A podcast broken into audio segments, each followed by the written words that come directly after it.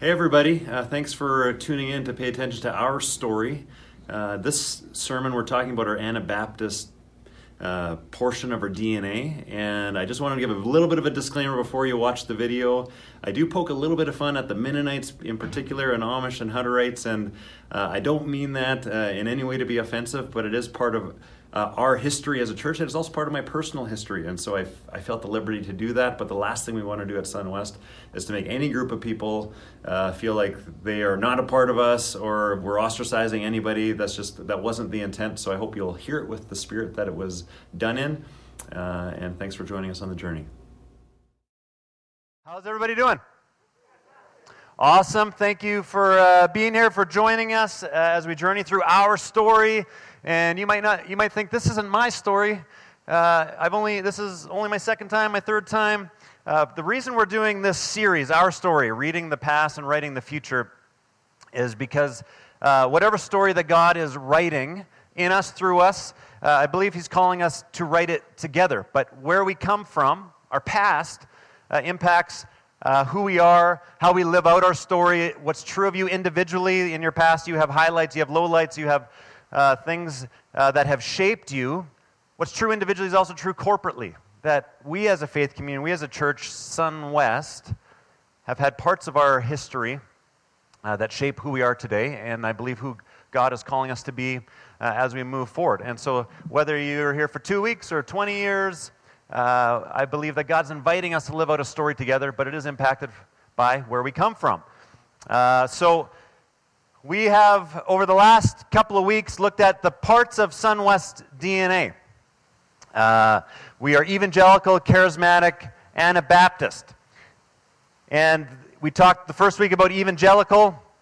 The root word is euangelion. Everybody say euangelion, which means good news, gospel, which is where we get the word uh, evangelism from. And at the very heart of Sun West was this desire to be, uh, to be seeker sensitive, to be a place where people could know and find Jesus for the first time, no matter their story. And it's been uh, kind of a mantra at Sun West since the very beginning that we don't care uh, where you've been, but we care where you're going. It doesn't matter your background story. Uh, Jesus invites us all into a new story with Him. And so, at the very heart of who we are as a church is this desire to have people encounter Jesus in a fresh way, maybe for the first time, but maybe in a new way. Part of our story also, because we did that, sometimes as we look back, we realize that uh, maybe in an effort to be too relevant, we, we maybe simplified or watered down the countercultural message of Jesus in the process at times. Uh, and so we want to be radically, radically about following Jesus uh, but we also want to uh, do things in a way that is accessible for everybody, no matter what your story is, no matter what your background is. And so we invite you on the journey with us. Uh, the second week we looked at the charismatic, which comes, uh, which we talked about the Greek word pneuma. Everybody say pneuma. And pneuma means breath, means spirit, means wind. And from the beginning of the biblical story all the way to the end of the story, we see that God is spirit, and his spirit is breathing, actually breathing life uh, into his creation. He creates and he breathes life into us. We saw that in Adam. Uh, when, when God created Adam and Eve, he breathed physical life into them. But the Bible also tells about spiritual life, and that although we might be physically alive, uh, we can be spiritually dead. And so uh, Jesus uses these two words, zoe and bios. Bios means biology, that we are all physically alive, but that doesn't necessarily mean we're fully alive, which is what the life word for what Zoe means. That God desires for us all to thrive, not just survive. So some of you are getting through the day. You're breathing, you're alive, you're working, you're, you're just moving day to day, week to week, month by month, but you feel like you're surviving, and God wants more for you. God wants you to live a full and purposeful life, the life He designed you to live. And that's part of SunWest story as well, inviting people to life full of the Spirit, that they would experience the freedom that God would bring, uh, that He would breathe into us to make us fully alive. So that was the last two weeks. If you want to hear more about it, you can, they're online. Uh, we're talking about Anabaptists this morning. Before I get there, Mennonite. What a word. Did, did you guys know when you walked into the church this morning, you walked into a Mennonite church? How, how, many of you? How many of you is that like the first? Like the, that's the first you've heard of that? That's is that is that a frightening idea? So, some of you are just like, okay, what cult did I walk into? Uh, this is your chance. You can leave. Uh, but I don't know what you think of when you think of Mennonite. We are, we are a Mennonite brethren church. That's, the, that's a part of the denomination of the church family that we come from. It doesn't define us, but it is an important part of our DNA and what, uh, what makes us who we are. So I don't know what you think of when you think of Mennonite. Maybe you have like a picture of a guy who looks something like this, or like guys that all wear the same uniform. Uh, like, should we, should we have a church uniform that we show up on Sunday with, or, or ladies that wear the same uniform?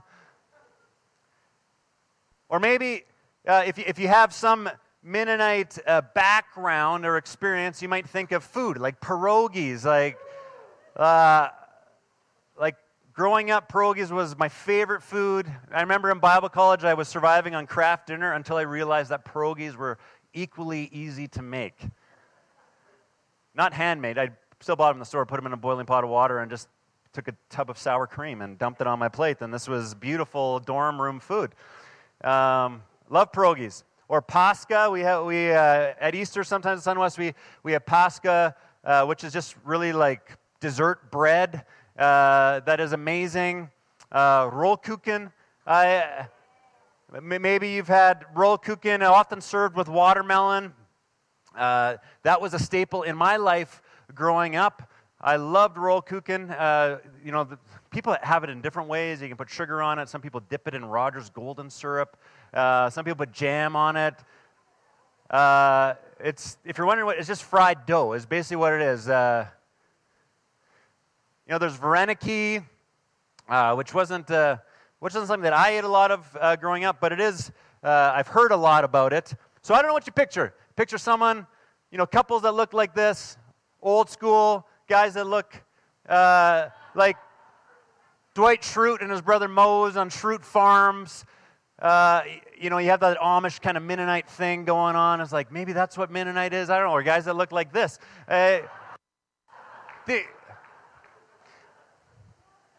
and you're like, oh, now that now that you mentioned, I see it. You guys are more Mennonite than I thought you were. Um, I mean, he's pretty young to be considered fully Mennonite, but, uh, you know, uh, what have you looked uh, now, now he's looking the part. Just give it a few years. Our youth pastor, Colton, will, he'll come around. He'll come around. No, we don't look like that. We don't necessarily even eat those food. But, you know, although I did take a picture of our men's mountain biking group that runs on Saturdays, and uh, after I looked at it, I was like, you know what? I think we're more Mennonite than I thought we were. So I don't know what you think of when you think of Mennonite. Uh, I don't actually find the word that helpful. That's why I don't often use it, uh, because people have all these ideas that, you know, Mennonite is a type of food or a type of dress or a type of, uh, you know, cult or community that is isolated from the rest of the world. I, I, I'm going to choose to use the word Anabaptist. Uh, and Anabaptist actually speaks to what's, what's behind that. And, and so the things that we just mentioned, you know, Amish, Hutterites, Mennonites, uh, you know, there's a, there's a denomination called the Brethren in Christ, they, uh, and, and there's others. They, they kind of fit under the umbrella of Anabaptism. And so, what is that? I mean, I look at those names and I'm like, that, that's a weird crew of people to be associated with. You know, you're, you're brave for showing up. But if you look at the definition of Mennonite, this is what it says a Protestant sectarian of a radical movement ari- arising in the 16th century and advocating the baptism and church membership of adult believers only, non resistance when it comes to war, and the separation of church and state. So Wikipedia actually did a pretty good job. They. Uh, uh, they, they, they, zeroed in on it. Uh, I want to I wanna go back really quickly. If you, if you can be patient with me in order to understand what this Anabaptism is actually about, and then consequently what influence it has on us, we got to go back a little ways. And so, if we go all the way back to the beginning of the church, the early church, On the day of Pentecost, we see this in Acts 1 and 2. Last week we talked about the, the Spirit, the breath of God. The breath of God actually comes in Acts 2, breathes this Zoe life, this full life into the early church. And these followers of Jesus were meeting in an upper room and they were praying and they were waiting uh, for the, the Spirit, the Holy Spirit to come. And the Holy Spirit came, and, and 3,000 people at that time, uh, approximately, uh, were added to the number of the early church. And that was like kind of the birth of the church that we see uh, in the story of Acts in our New Testament. And for the next 250 years of church history, Christians were seen as people who lived lives visibly in obedience to Jesus. This Jesus, who they accepted as their teacher, they accepted him as their savior, that he had saved them from their sin, saved them from the past, and he had, uh, and they also accepted him as their Lord, that he was the one that they were going to follow. He was their king. And many people called these followers of Jesus these disciples of Jesus, and disciples just means uh, to image Jesus or to, to mirror him. They called them followers of the way. Because Jesus said, I'm the way, the truth, and the life. And they say, these are followers of the way. They live life according to the way that Jesus called them to live. According to Acts, they were transformed people who met in each other's homes, who shared their possessions freely. And as time passed, they welcomed new believers regardless of their race, their class, uh, or their place of origin. It became this inclusive community that was available to all. Now, I've talked about this a few times, but it's a significant part because it, it, it gives context to where we are. Constantine uh, was a politician and emperor of the Roman Empire uh, from 306 to 337.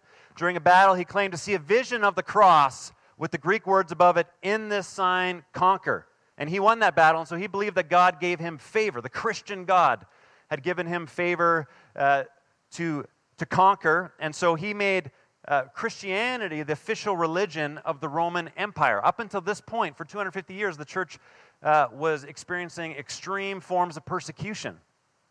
But now they didn't have to experience that anymore because the, uh, you know, the whole culture actually got behind uh, this Christian God.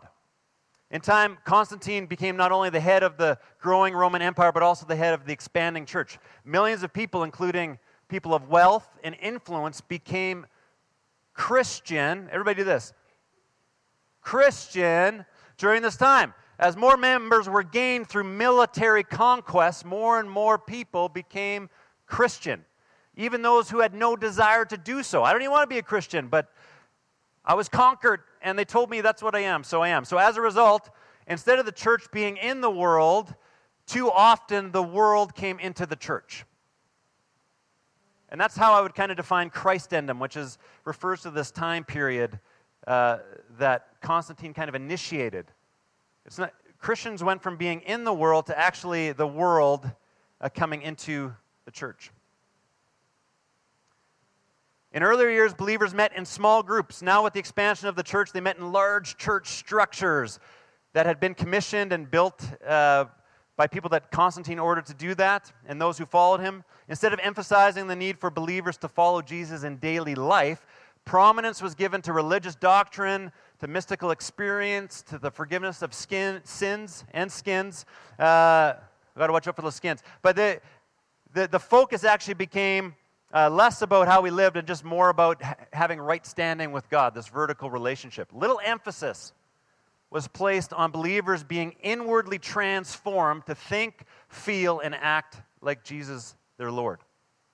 As a result, people came to be judged more by the uniformity of their beliefs than by the lives that they actually lived.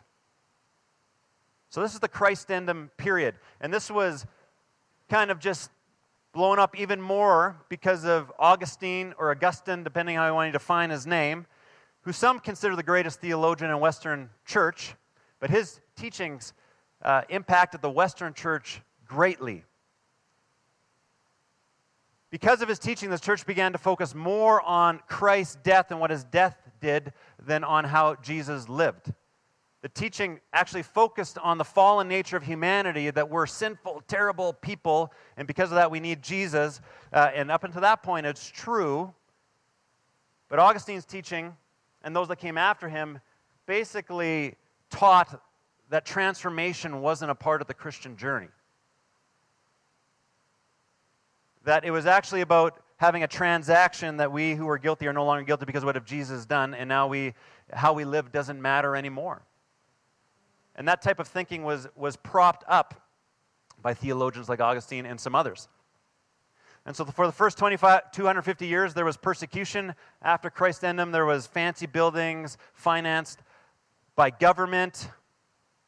And through the Middle Ages, most people believed that ordinary individuals could not live as Jesus had lived. So this went on for a thousand years. Although relig- religious leaders placed more and more emphasis on prayer and forgiveness of sins, on mora- the, the idea of morality and right living was actually thrown aside. So for, thousand, for a thousand years, he had people that were claiming to be Christian because of an idea that, uh, that because of Jesus, we were in vertical right standing with God, but it actually made no impact on the way that they lived. And so this introduces us to the Reformation. In 1517, you know, the guy you see picture there is Martin Luther, but there was lots of guys behind the, the, the Reformation, but he was kind of the key figure in it. The political world and church became one and the same, as I said. Your status in the world was tied to your status in the church. Church leaders started, you know, allowing people to pay for indulgences. So if you wanted to suffer less in eternity, you could actually pay a little bit more money. If you wanted to make sure that your, your, in, your, uh, your in-laws uh, suffered less, you could pay more money. If you wanted to make sure your in laws suffered more, maybe some of you wanted to do that, uh, maybe you'd withhold. But, but anyways, the, there, there became this arrangement that people, by their participation in religious activity, could pay off God. Can you imagine if we had that kind of a motivation today, we, would, you know, we wouldn't struggle to come up with a capital campaign money. We could just say, hey, your, your eternity depends on it. But we don't do that here uh, for good reasons. But this is the type of thing that was happening. Martin Luther had issue with this, and when he read and studied the scriptures, he saw that no man, no man had a quarter market on God, that God was actually available to everyone. And so, for the church to present a gospel that had to be purchased or people had to jump through religious hoops, he just, as he read the scriptures, he's like, that's, that's actually not what I see. And so he came out of that. Uh, he, he kind of proposed this idea in the, in the Reformation, the, the five alones or the five solas in Latin scripture alone, faith alone, grace alone, Christ alone, to the glory of God alone. And, and those type of, that, that basic idea, faith alone, scripture alone, grace alone, Christ alone, to the glory of God alone, really has marked uh, the Western church. Now, I, have I've talked about this quite a bit if you've been around SunWest up into, up into this point, uh, but I haven't talked about the next part of the Reformation. Now, the Reformation tried to reform what was happening in the church from within. Everybody say from within. This is an important thing to understand if we're going to understand Anabaptism. So, Martin Luther had no desire to separate church and state. He had no desire to actually do something in, different or outside of the church. He said, let's just try and reform it from within. But the Reformation itself did little to change the Christendom framework. It only divided up territories and offered different various versions of Christianity. Uh, but the, the thing that it was trying to address was left unchanged. There was a group at that time uh, that that started a movement that would be known as the Radical Reformation. So Martin Luther tried to reform the church from within. The radical reformers thought there was no possible way that we can truly follow Jesus and follow who, who was ever on top of the political world at the time. That these two things are in competition with each other. The separation of church and state had to happen if the church was actually going to recover this radical movement that we saw in Acts 2. So Anabaptist, Anabaptism began breaking out in all sorts of different places. There wasn't, we, it's a little hard to, to pinpoint who started it or where it started because it started at a simultaneous time in Switzerland and South Germany, Moravia, and the Netherlands, and there was lots of different places where this movement started to, to spring up. There wasn't one place or one leader or one beginning of the movement. It was a unique thing that was happening that God was doing in His Spirit, through His Spirit, at various points, at various places at the same point in time. Menno Simons, that's the guy that's pictured there. So you're wondering where the name Mennonite comes from. One of those Anabaptist leaders' name was Menno Simons. Uh, he was a leader in the Netherlands, and that's where the name Mennonite comes from. So they, they, they came to believe that the church should be uh, composed of people that took responsibility and wanted to follow Jesus with their lives. That the mark of a Christian was someone who decided to actually follow Jesus in the way that they were living.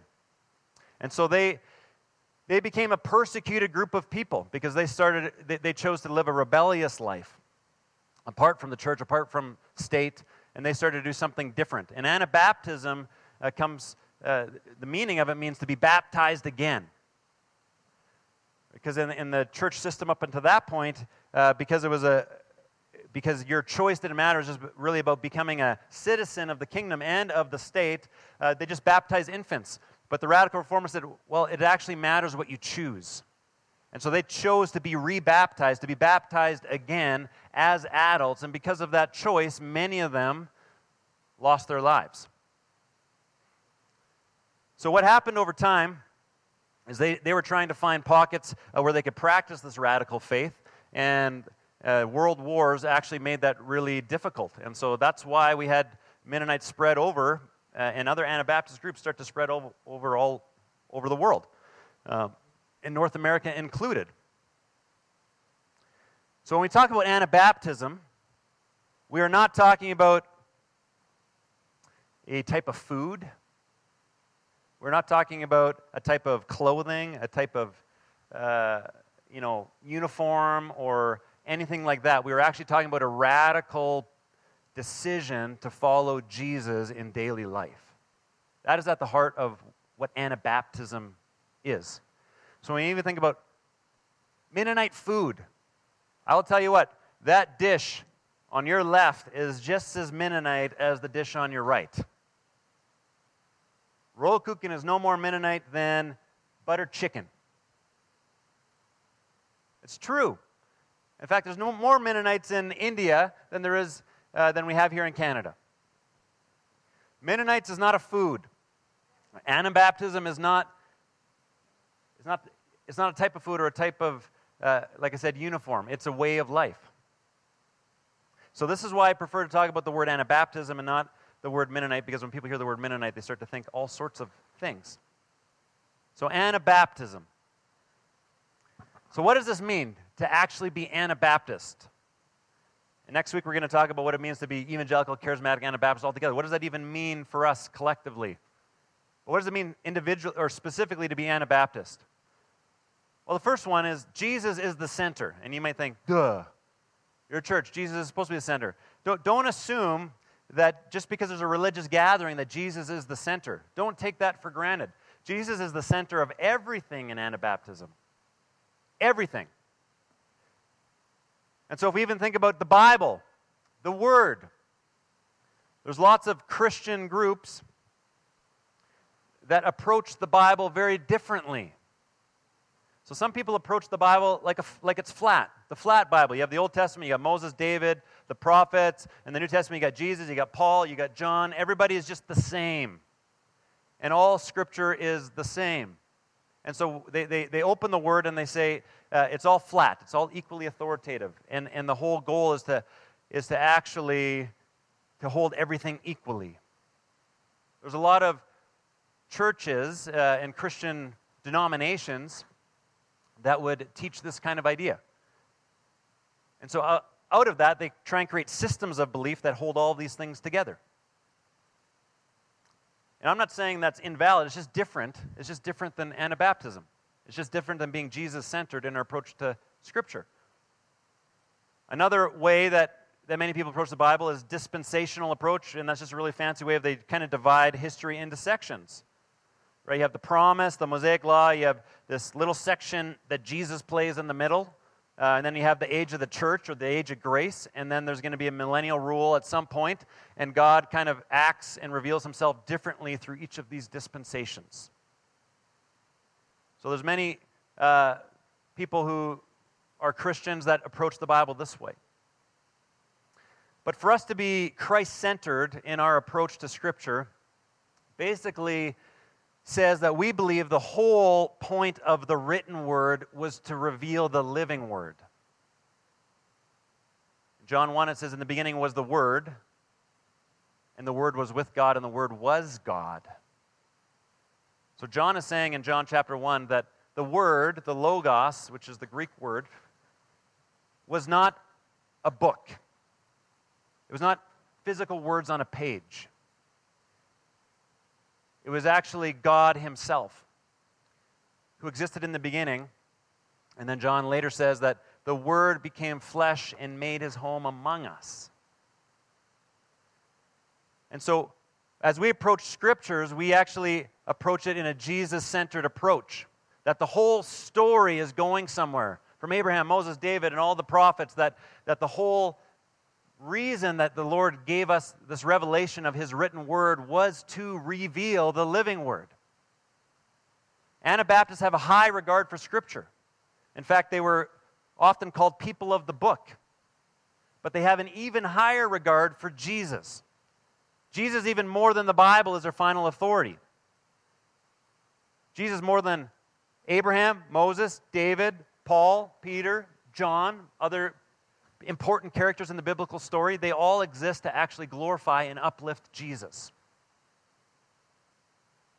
And so, in some ways, to be Jesus centered in our approach to Scripture, to be what I would say Anabaptist in our approach to Scripture, is actually we, to open ourselves to being accused of having a, the, a Scripture within the Scriptures, to having a canon within the canon, because the Anabaptists would look at the Gospels, the teachings of Jesus, the life of Jesus, the books of Matthew, Mark, Luke, and John that start your New Testament, and they would say these are actually central to the written word. And they would give emphasis to that even over other parts of the Bible. And even within those Gospels, they would, they would give emphasis to the Sermon on the Mount, which is in Matthew, which is really telling people how to live out their lives in the kingdom of God. So, Jesus, the living word, is the center of Scripture.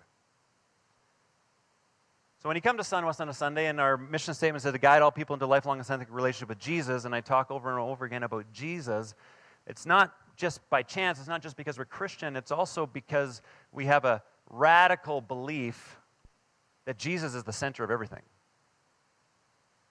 Which also means that Jesus is Lord. Jesus is Lord. And so when we think back to some of those goofy looking Anabaptist groups, those Hutterites and Mennonites and Amish folks. You think of horse and buggy. Anybody have that image when they think? I didn't have one of those, but you think of horse and buggy. You think of those, those uniforms, those overalls, those beards. You think of no technology. Um, so let me just say from the outset that that's just weird, okay? They, they, they, they, they, they got it wrong. Uh, but, but if you understand the heart behind it, the reason that that happened was because they believed that Jesus was Lord, that Jesus was King, and that they were called to live in citizenship in the kingdom of God under the lordship of Jesus, not in the kingdoms of this world. And so sometimes they misunderstood maybe what being a part of the kingdom of this world meant. I can't drive a car, I can't have technology, you know, I can't have a fashion sense. I don't know. Uh, but, but the heart, the heart behind it was actually I want to be in the kingdom of God, not in the kingdom of this world. I want my life to be oriented in priority around what Jesus desires for me. Obviously, when that goes sideways, that that becomes legalism if, it, if, if it's not attached to the heart of where it started from in the first place. But the kingdom theology behind it was that Jesus is Lord. And so, at the heart of the Anabaptist approach, Jesus is the center, but Jesus is also King. Jesus is also Lord. And I live my life in submission to him as king. So, most of the Christian world believed, like I said, in this vertical aspect of faith. But the Anabaptists believed that there was no such thing as a vertical aspect without a horizontal aspect. You actually, following God or being right with God, actually had an impact on our behavior horizontally in the world around us. And so there was an emphasis on community. There was emphasis on small groups. uh, partly because they were persecuted and they weren't meeting in large gatherings, so they had to meet in homes and smaller groups. There's an emphasis on forgiveness. You know, they believed that uh, if you were unable to forgive your brother and sister, that actually limited the forgiveness that God was giving you. That we can't be an unforgiving people and expect that God would forgive us. There was an emphasis on accountability because following Jesus wasn't just about a vertical spiritual relationship, it actually had to impact the way that we lived. And so there was an accountability on how do we go about living and following God. Jesus said to love the Lord your God with all your whole heart, soul, mind, and strength, and love your neighbor as yourself. They believed that these two were connected and couldn't be separated. The love of your neighbor is the litmus test for the love of God. The love of your neighbor is the litmus test for the love of God. And the love of your enemy is the litmus test for the love of your neighbor. Let that sink in just for a second. The love of your neighbor is the litmus test for the love of God, and the love of your enemy is the litmus test for the love of your neighbor. In Matthew 25, Jesus talks about loving the least of these. And I've heard someone say that you actually can only love Jesus as much as you love the least of these. It starts to radically change how we think about our behavior in a horizontal way.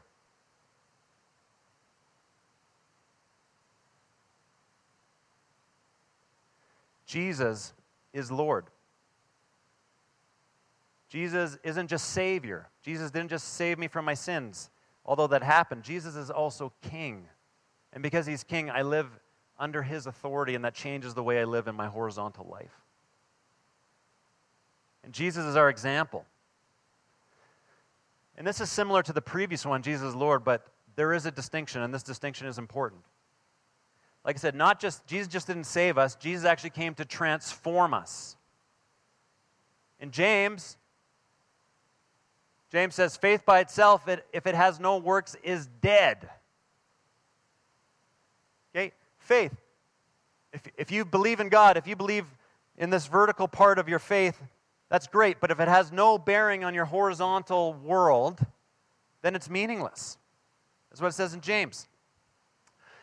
Peter says this For to this you have been called, because Christ also suffered for you, leaving you an example so that you should follow in his steps. Jesus didn't die on a cross so you and I don't have to. He went to the cross and then he told us to follow him. You see the difference? Jesus believed that this posture of self sacrificial love for the enemy was what was going to change our world.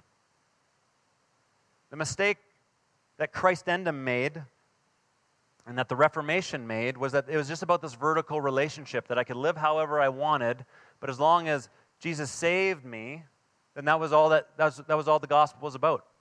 But the Anabaptist group believed that God wanted the kingdom of heaven to actually come to earth. And that we live as citizens of the kingdom of heaven now, which means that we don't live like the world lives. We don't fight like the world fights. We don't resort to violence like the world resorts to violence to solve their problems. We have a different type of kingdom. Jesus didn't die on the cross so that we could live however we want. He didn't die on the cross so we don't have to. Jesus died on the cross and then told us to pick up our cross and follow him. And I believe the promise is that when we follow him to the cross, in the same way that we follow him in his death, we'll also share with him in his resurrection. It's the same journey through suffering, through hardship. Not to take our eyes off Jesus, but to follow him wherever he's leading us, no matter what that means. And so, as a result of this, many Anabaptists died for their faith.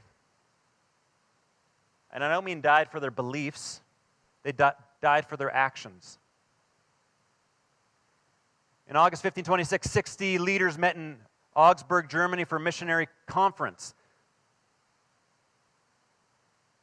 So they came together, these leaders, these Anabaptist leaders, and only in only a few years later, I think three years later, there was only two or three of them left out of, those original 60 leaders. They were killed because of their beliefs, because of their faith. They were burned, they were drowned, they were hanged.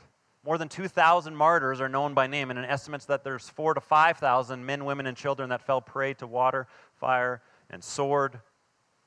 They believed not just that Jesus was Lord, but the way that Jesus brought his kingdom through service, self sacrificial love, was the way that he was inviting us to bring his kingdom to the earth as well. Not through coercion, not through violence, but through service, through love, through loving your enemy. So these leaders, these Anabaptist leaders in, those, in the beginning of this movement wanted to follow the way. They wanted to imitate Jesus and how they lived. Does that make sense? There's a few people it made sense to. If the person beside you is sleeping, elbow them. So, before I move on, the, the reason why that's important, you know, I'm not, I'm not a Mennonite fanboy. Uh, you know, when I look at the evangelical, charismatic, Anabaptism parts of our DNA, I think all of them are important parts of who we are. Uh, I think there's a Jesus centric aspect to our history that ought to be celebrated. A radical desire to follow Jesus, whatever it means, to my personal life that ought to be pursued. I don't go back into history just for the sake of going back into history. I go back into history to say, you know, the Lord has actually put in us a legacy, an inheritance that is so rich. Yeah, there's a whole bunch of food, beige food, that we, we probably shouldn't eat anymore.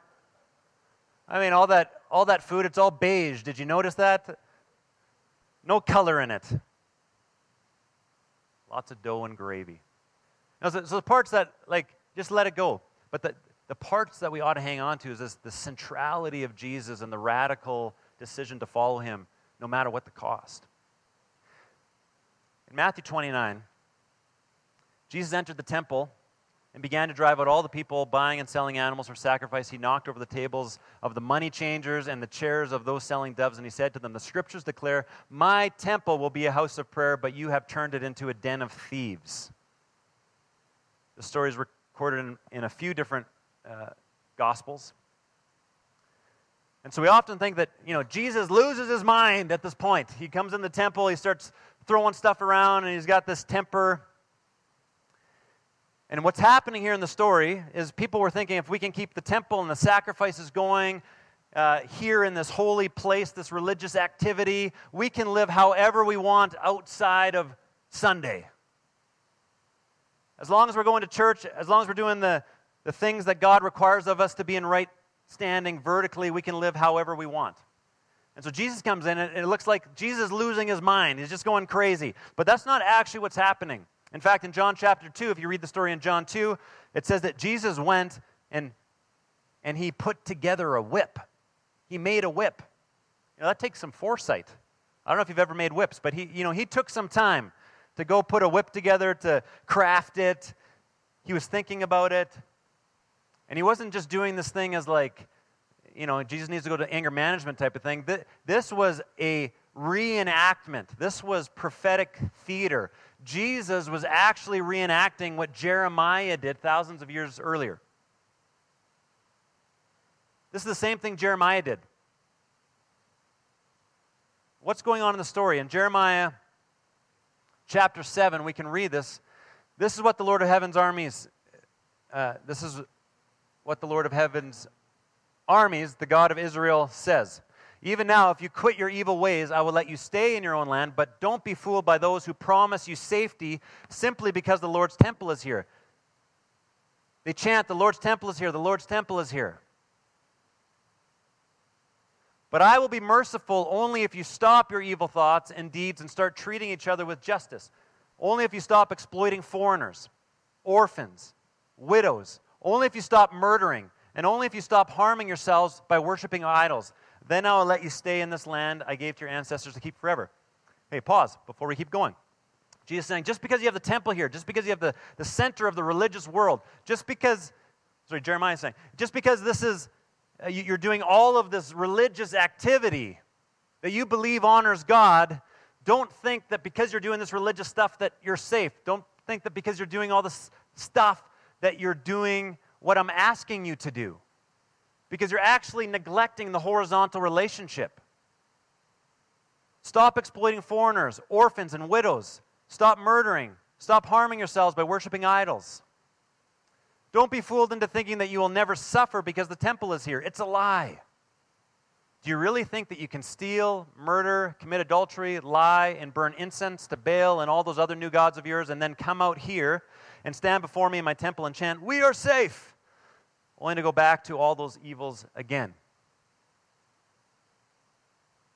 Don't you yourselves admit that this temple, which bears my name, has become a den of thieves? Surely I see all the evil going on there. I, the Lord, have spoken. This is what Jesus is referring to in this story where he comes into the temple. He refers to it as a den of thieves. What are thieves guilty of? Stealing, robbing. What's the opposite of a thief? The opposite of a thief is someone who produces, someone who creates, A thief steals what's not their, theirs. Someone who creates actually produces something. In Ephesians 4:28 it says if you're a thief quit stealing. Instead use your hands for good hard work and then give generously to others in need. This is a great piece of advice. If you were do we have any thieves in the room? We got anybody robbing other people? It's okay. This is a safe place. We won't judge you. We want to pray for you no, if, Ephesians is not just saying stop stealing, it's also saying stop stealing and do this. When you choose to steal, it's because you don't want to put in the work to create something for yourself. You're not just taking something from somebody else, you're choosing to steal because you're not living up to the potential which God created you for. God created us to create, God blesses us to bless. God initiates with us in, our verti- in this vertical relationship so that we will initiate with others in a horizontal relationship. The den of thieves, this idea is referring to people that aren't taking responsibility for the mandate that God gave them to live the lives they were called to live, and instead went to the temple thinking that this was an excuse for them just to stay the same. If I do this little religious activity, I can just stay the same and live life the way I'm living it. Robbers retreat to their dens to escape judgment and hide from punishment. When we ne- neglect our God given responsibility to co work with God to help create the world He's calling us to create, to participate with Him as the kingdom of heaven becomes the kingdom of this earth, if we choose not to do that and we still participate in religious activity, we are just like these people in the story of Jesus in the Gospels here. We're making church into a den of robbers. We're not actually living life the way that God is calling us to live. You guys remember these bracelets? Anybody have one? Did, did anybody have one at any point? Okay, how many of you guys have never seen these bracelets before? I'm looking at the front rows here. Have you guys, have you, Dawson, have you seen this before? Okay, anybody not seen it before? Okay, Emmett, thank you. Emmett, how old are you? 15. Okay, when I was 15, these bracelets were a big deal. There was NBA players that were wearing these bracelets. You know, they were recording rap albums and cussing every other word, but they, you know, they were, they were, they were wearing these bracelets. What would Jesus do? WWJD. It was like this big movement that happened. I had some of these bracelets. What would Jesus do? Man, it became so cliche. But I wonder if we actually move that away from cliche, we move that away from just this marketing movement to actually thinking about that question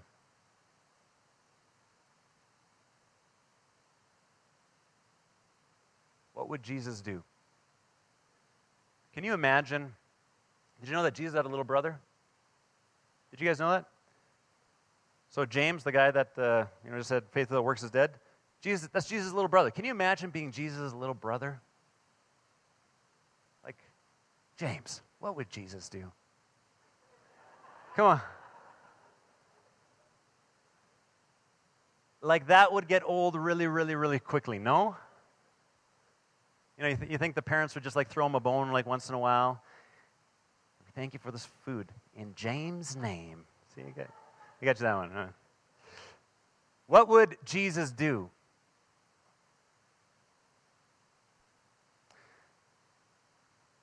It's not. When we say that we're a Christian, we're a follower of Jesus, this should actually be the primary question that we're asking. And everyone has a role to play in the kingdom of God. Every person that says, I'm a follower of Jesus, should be asking this question What would Jesus do?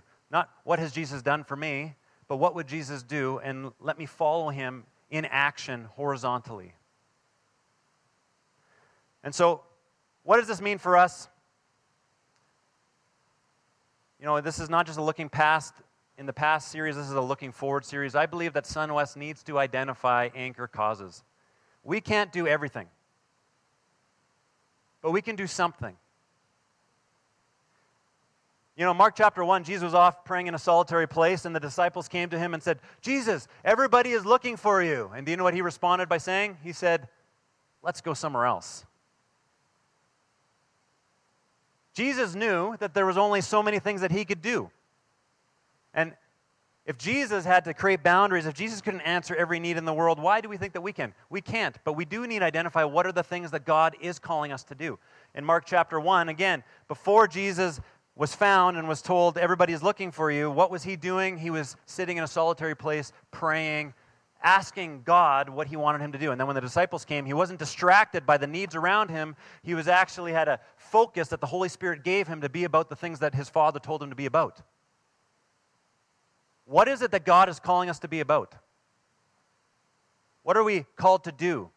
When we think locally in Calgary, one the, and I don't have an answer for this, I, am inviting us into uh, maybe some prayerful reflection on this. There's lots of good things to do in our city, and we can't do them all, but SunWest, we need to do something. We need to have an anchor cause.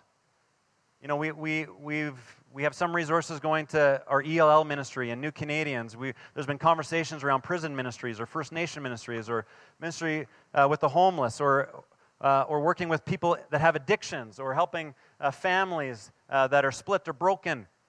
Uh, you know, we, we may not be able to do everything, but I believe that there's an anchor cause that the Lord wants us to think about as a family. What is the thing that He's calling us to do? Not just to gather on a Sunday and say, hey, we're doing church vertically. No, what, what does the horizontal piece look like for us as a family of God who are following Jesus?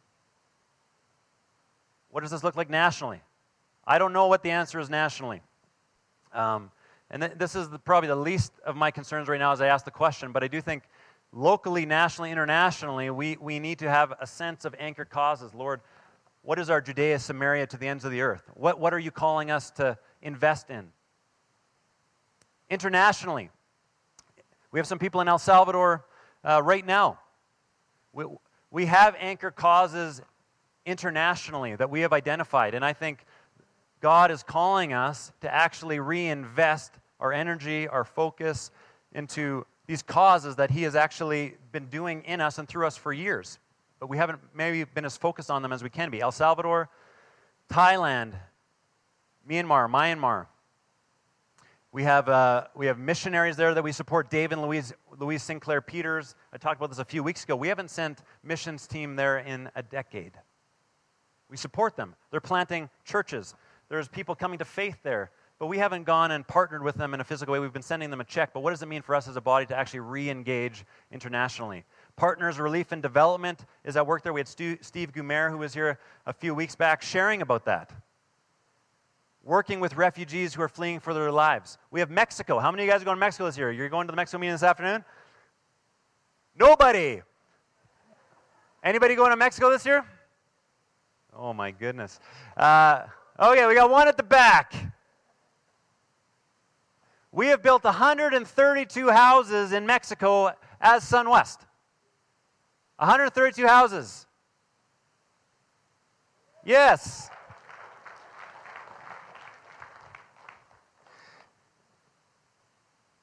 Let me pause this here for one second. How many of you guys are Flames fans or Rough Rider fans or football fans or hockey fans? Okay, put up your hand. Okay. How many of you guys are like me and you lose your mind when your team does awesome? You're, you're like me, right? Okay. So I, am not, I'm not guilt tripping here. I'm just I'm just assessing our culture here for a second. We are followers of Jesus, Jesus Lord. We are primarily citizens of his kingdom. And we're participating in things that, like seeing churches planted in Thailand, 132 houses uh, that have been built through us. And I got one person that clapped. I go to a Flames game or a Stampeders game and we go crazy when we get the football in the end zone more than the other team. I mean, I love it just as much as anybody. Um, but I have to wonder, I have to wonder if God is calling us to reprioritize mission, and, and, and it shows up even in how we celebrate things. Now, I'm just as guilty as anybody. I'm not uh, just pointing fingers, but there's 132 homes that we as a community got to build for people that didn't have anything. Yeah.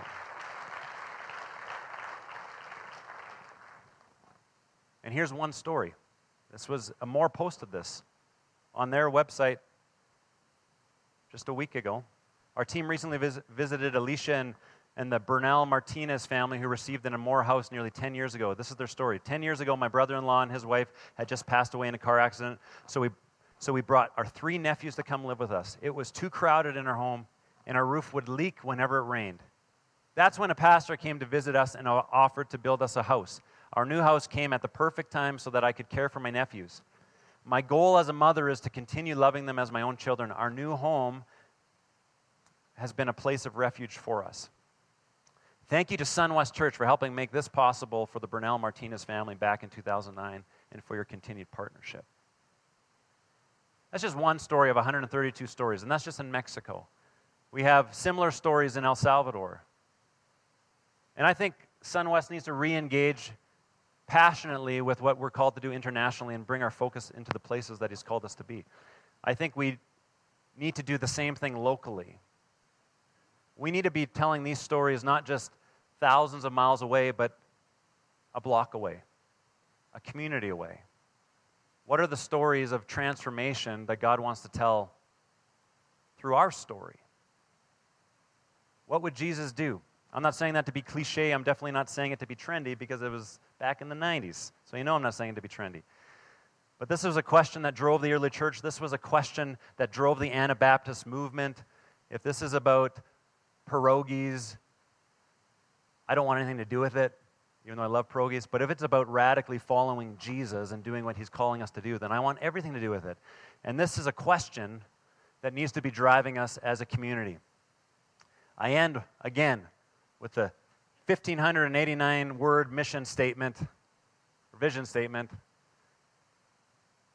And I want to highlight a couple of things that we have been pursuing and reflecting on over these last couple of years the church I see. I see a church that is overcoming vertigo and disequilibrium by keeping Jesus, his great commandment and great commission, in the center. And by the grace of God, I see a church that will do whatever it takes to participate in the mission of God for our community, our city, our nation, and our world.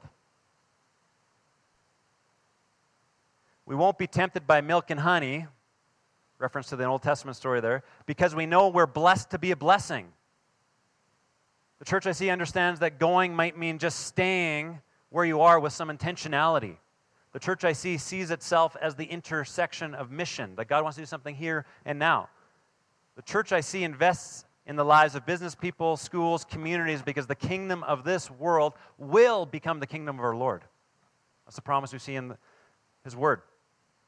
The church I see is a church of resident aliens. The church I see is a church that makes its home in a community in the same way that Jesus made his home among us. Jesus is not just our Savior, he's also our Lord and our example. I see a church that understands that its citizenship is in heaven, but that God's plan is to bring his kingdom to earth.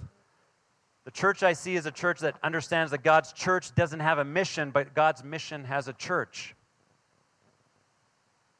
And I see a church that chooses the discomfort of mission over the comfort of maintenance. One of my major fears when we moved into a new space was that we would just go into maintenance mode. And I, I'm praying that God would make us just uncomfortable. He would make us uncomfortable because we are courageously going outside of our comfort zones because He's calling us into mission. We're blessed to be a blessing. The church I see is a church that has babies with no hair, elders with no hair. Can I get an amen? Um, Brent Hansen. If you don't know who Brent Hansen is, he's the guy with the shiny head over here on my, uh, on my right. Babies, babies with no hair, elders with no hair, and everyone in between. The church I see is full of followers of Jesus that realize they are building something that will outlast them. Because of this, they will choose the path of legacy, which is marked by sacrifice. This was the heartbeat of the Anabaptist movement a legacy that's marked by sacrifice. It is a church that, when having to choose between legacy or luxury, it's going to choose legacy every single time. I believe this is the church that God is calling us to be, not just a church that's focused on the vertical, although that's critically important. But we see the heart of God throughout Scripture is actually for your faith to move you out horizontally and be a change agent in this world for His kingdom and His glory. I'm going to invite you to stand.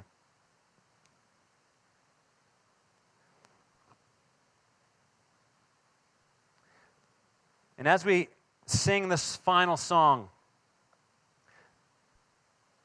it's singing about being awoken from our slumber. It's a bit of an energetic song, and we, we just learned it this morning. But I would invite you not just to sing the song vertically, not just to think, hey, this is a nice moment here at church, and now I'm going to go and have my lunch and get on with my day and my week. You know, God is actually wanting to interrupt your life. This vertical moment that we're having here is meant to impact your world in a horizontal sense. Jesus invites you to be part of his kingdom, to be a citizen, to be a son and daughter of the king. And then to actually live out of that identity wherever you go. Can we be a people that responds to the radical call to follow Jesus in every aspect of our lives?